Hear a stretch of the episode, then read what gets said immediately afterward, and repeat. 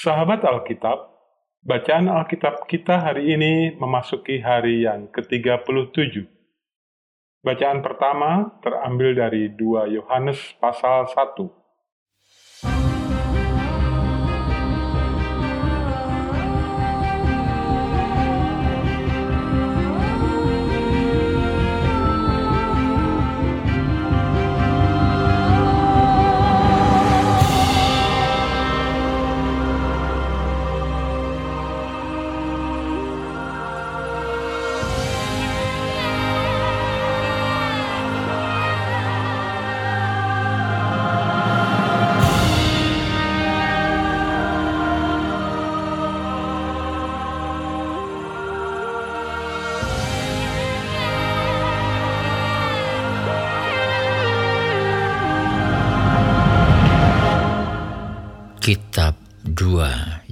Yohanes Dari penatua kepada ibu yang terpilih dan anak-anaknya yang benar-benar aku kasihi. Bukan aku saja yang mengasihi kamu, tetapi juga semua orang yang telah mengenal kebenaran oleh karena kebenaran yang tetap di dalam kita dan yang akan menyertai kita sampai selama-lamanya. Kasih karunia, rahmat dan damai sejahtera dari Allah Bapa dan dari Yesus Kristus anak Bapa akan menyertai kita dalam kebenaran dan kasih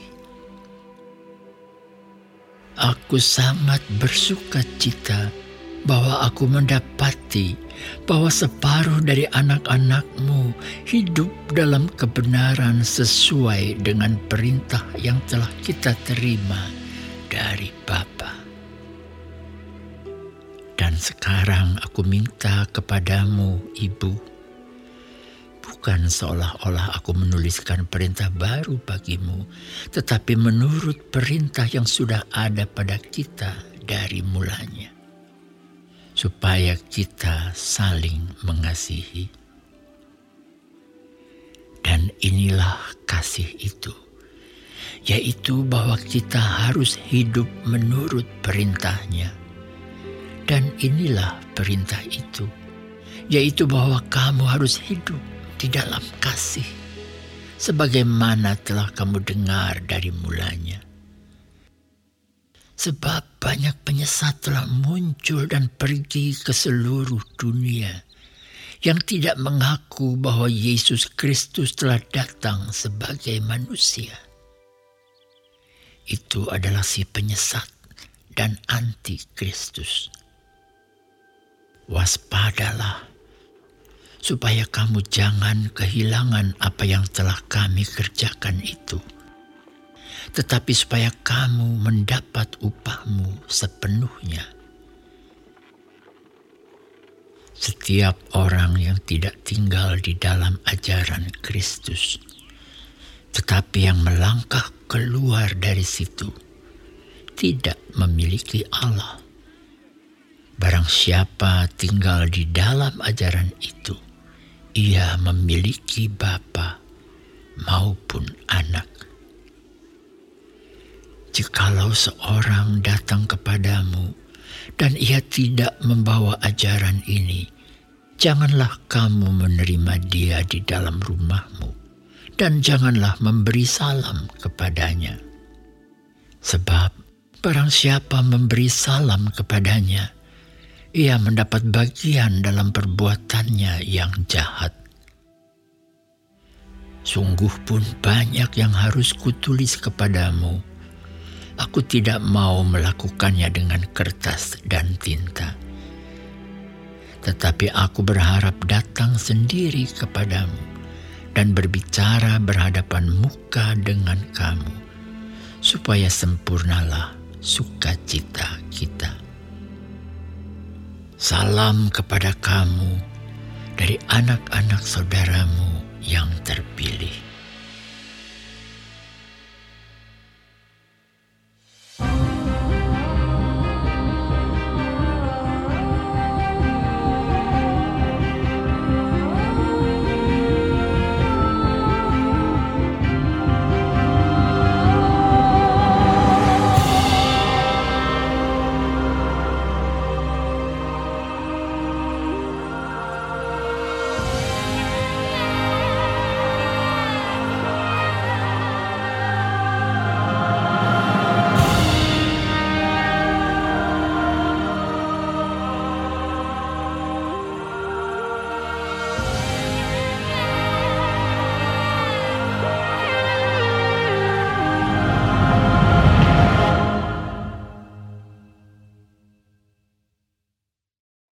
Bacaan kedua terambil dari Esra pasal 5 sampai dengan Esra pasal 6. Tetapi Nabi Hagai dan Zakaria bin Ido, kedua nabi itu, bernubuat terhadap orang-orang Yahudi yang tinggal di Yehuda dan di Yerusalem dalam nama Allah Israel yang menyertai mereka. Pada waktu itu mulailah Zerubabel bin Sealtiel dan Yesua bin Yozadak membangun rumah Allah yang ada di Yerusalem. Mereka didampingi dan dibantu oleh nabi-nabi Allah. Tetapi pada waktu itu juga, datanglah kepada mereka Tatnai, bupati daerah sebelah barat sungai Efrat, bersama-sama dengan Shetar Bosnai dan rekan-rekan mereka. Dan beginilah katanya kepada mereka. Siapakah yang memberi perintah kepadamu untuk membangun rumah ini dan menyelesaikan tembok ini? Lalu katanya pula kepada mereka, Siapakah nama-nama orang yang mendirikan bangunan ini? tetapi mata Allah mengamat-amati para tua-tua orang Yahudi, sehingga mereka tidak dipaksa berhenti oleh orang-orang itu, sampai ada berita diterima oleh Darius, dan kemudian dikirim kembali surat jawaban mengenai hal itu. Inilah salinan surat yang dikirim Tatnai, bupati daerah sebelah barat Sungai Efrat bersama-sama dengan Setar Bosnai dan rekan-rekannya, para punggawa daerah sebelah barat Sungai Efrat, kepada Raja Darius. Mereka mengirim laporan tertulis kepadanya, yang bunyinya sebagai berikut. Kehadapan Raja Darius, salam sejahtera. Kiranya Raja maklum bahwa kami datang ke daerah Yehuda, ke rumah Allah yang maha besar. Rumah itu sedang dibangun dengan batu yang besar-besar. Sedang dindingnya dilapis dengan kayu, dan pekerjaan itu dikerjakan dengan saksama dan berjalan lancar di tangan mereka. Kemudian kami menanyai para tua-tua itu, dan beginilah kata kami kepada mereka: "Siapakah yang memberi perintah kepadamu untuk membangun rumah ini dan menyelesaikan tembok ini?" Lagi pula, kami tanyakan kepada mereka nama-nama mereka untuk memberitahukannya kepada tuanku dengan mencatat nama orang-orang yang mengepalai mereka. Inilah jawaban yang diberikan mereka kepada kami. Kami adalah hamba-hamba Allah semesta langit dan bumi, dan kami membangun kembali rumah yang telah didirikan bertahun-tahun sebelumnya. Didirikan dan diselesaikan oleh seorang raja Israel yang agung. Tetapi sesudah nenek moyang kami membangkitkan murka Allah semesta langit, mereka diserahkannya ke dalam tangan Nebukadnezar, raja negeri Babel, orang Kasdim yang merusak rumah itu dan mengangkut bangsa itu sebagai tawanan ke negeri Babel. Akan tetapi pada tahun pertama zaman Kores, raja negeri Babel, dikeluarkanlah perintah oleh raja Kores untuk membangun rumah Allah ini juga perlengkapan emas dan perak dari rumah Allah yang telah diambil oleh Nebukadnezar dari bait suci yang di Yerusalem dan dibawa ke dalam bait suci yang di Babel. Diambil pula oleh Raja Koresi dari bait suci yang di Babel itu dan diserahkan kepada seorang yang bernama Sesbazar yang telah diangkatnya menjadi bupati perintahnya kepadanya. Ambillah perlengkapan ini. Pergilah dan taruhlah itu di dalam bait suci yang di Yerusalem. Dan biarlah rumah Allah dibangun di tempatnya yang semula. Kemudian datanglah Sesbazar, meletakkan dasar rumah Allah yang ada di Yerusalem. Dan sejak waktu itu sampai sekarang dikerjakanlah pembangunannya, hanya belum selesai. Oleh sebab itu, jikalau dianggap baik oleh raja, maka hendaklah diadakan penyelidikan di dalam gedung perbendaharaan raja. Di sana, di Babel, apakah pernah dikeluarkan perintah oleh Raja Kores untuk membangun kembali rumah Allah yang di Yerusalem itu? Kemudian, keputusan raja tentang hal itu kiranya dikirimkan kepada kami.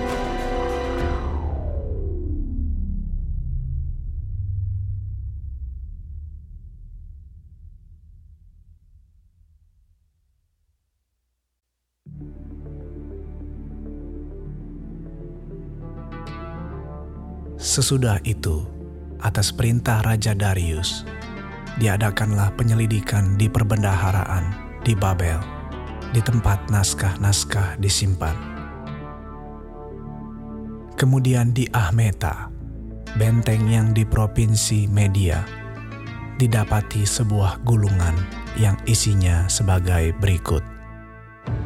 Piagam pada tahun pertama zaman Raja Koresi, dikeluarkanlah perintah oleh Raja Koresi mengenai rumah Allah di Yerusalem.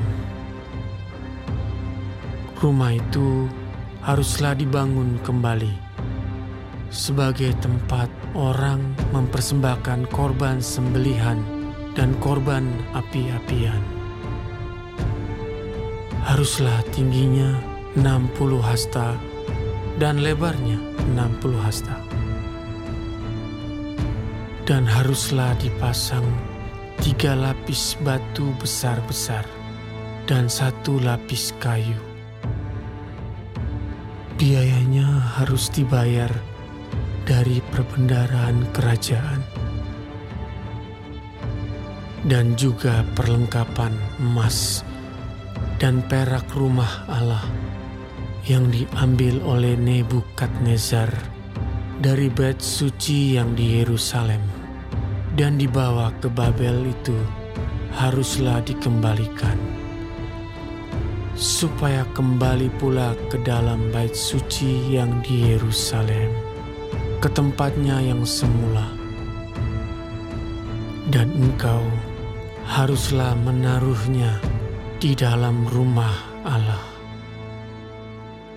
Oleh sebab itu, hai Tatnai, bupati daerah seberang sungai Efrat, dan Shetar Bosnai serta rekan-rekanmu, para punggawa daerah seberang sungai Efrat, hendaklah kamu menjauhkan diri dari sana.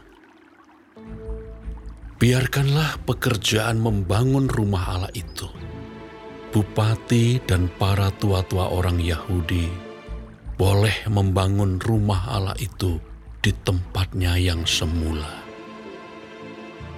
Lagi pula telah dikeluarkan perintah olehku tentang apa yang harus kamu perbuat terhadap para tua-tua orang Yahudi mengenai pembangunan rumah Allah itu, yakni daripada penghasilan kerajaan, daripada upeti daerah seberang sungai Efrat, haruslah dengan seksama dan dengan tidak bertangguh diberi biaya kepada orang-orang itu.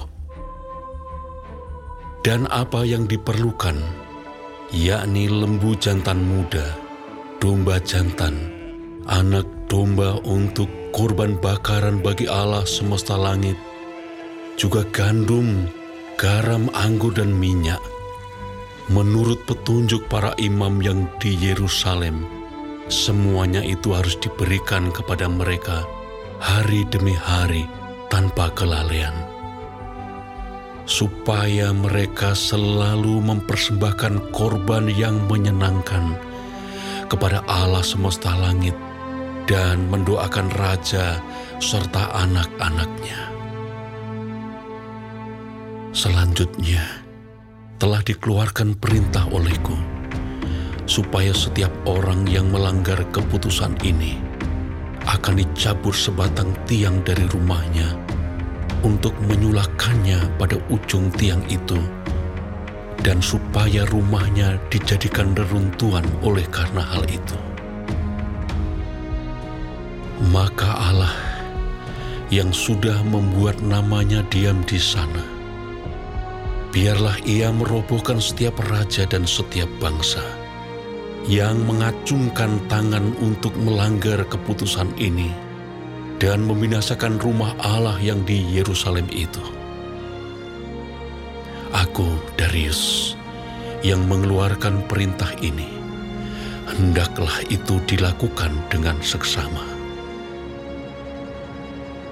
Kemudian Tatnai, bupati daerah sebelah barat sungai Efrat, Setar Bosnai, dan rekan-rekan mereka berbuat dengan seksama menurut apa yang diperintahkan Raja Darius.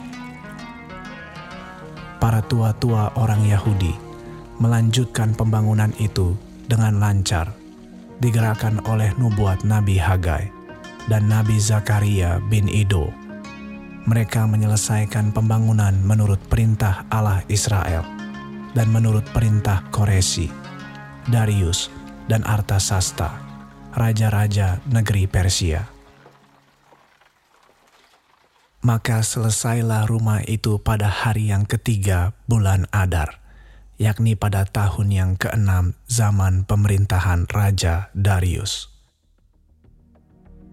Maka orang Israel para imam, orang-orang Lewi, dan orang-orang lain yang pulang dari pembuangan merayakan pentahbisan rumah Allah ini dengan sukaria.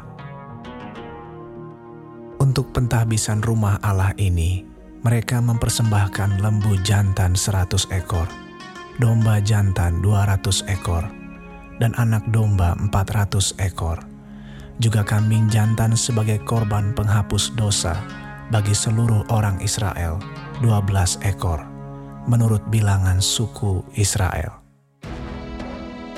Mereka juga menempatkan para imam pada golongan-golongannya dan orang-orang Lewi pada rombongan-rombongannya untuk melakukan ibadah kepada Allah yang diam di Yerusalem sesuai dengan yang ada tertulis dalam kitab Musa.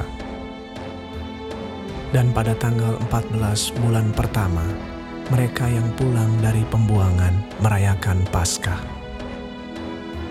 Karena para imam dan orang-orang Lewi bersama-sama mentahirkan diri, sehingga tahirlah mereka sekalian. Demikianlah mereka menyembelih anak domba Paskah bagi semua orang yang pulang dari pembuangan dan bagi saudara-saudara mereka, yakni para imam, dan bagi dirinya sendiri. Orang-orang Israel yang pulang dari pembuangan memakannya, dan demikian juga setiap orang yang memisahkan diri dari kenajisan bangsa-bangsa negeri itu, lalu menggabungkan diri kepada mereka untuk berbakti kepada Tuhan Allah Israel.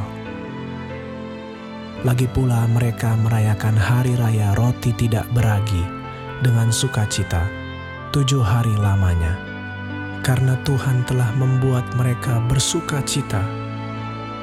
Ia telah memalingkan hati raja negeri Asyur kepada mereka, sehingga raja membantu mereka dalam pekerjaan membangun rumah Allah, yakni Allah Israel.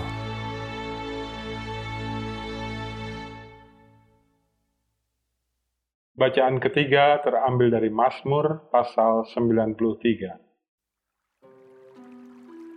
Tuhan adalah Raja. Ia berpakaian kemegahan. Tuhan berpakaian, berikat pinggang kekuatan. Sungguh telah tegak dunia, tidak bergoyang. Tahtamu tegak sejak dahulu kala, dari kekal engkau ada Sungai-sungai telah mengangkat ya Tuhan. Sungai-sungai telah mengangkat suaranya. Sungai-sungai mengangkat bunyi hempasannya. Daripada suara air yang besar, daripada pecahan ombak laut yang hebat, lebih hebat Tuhan di tempat tinggi. Peraturanmu sangat teguh, baitmu layak kudus ya Tuhan, untuk sepanjang masa.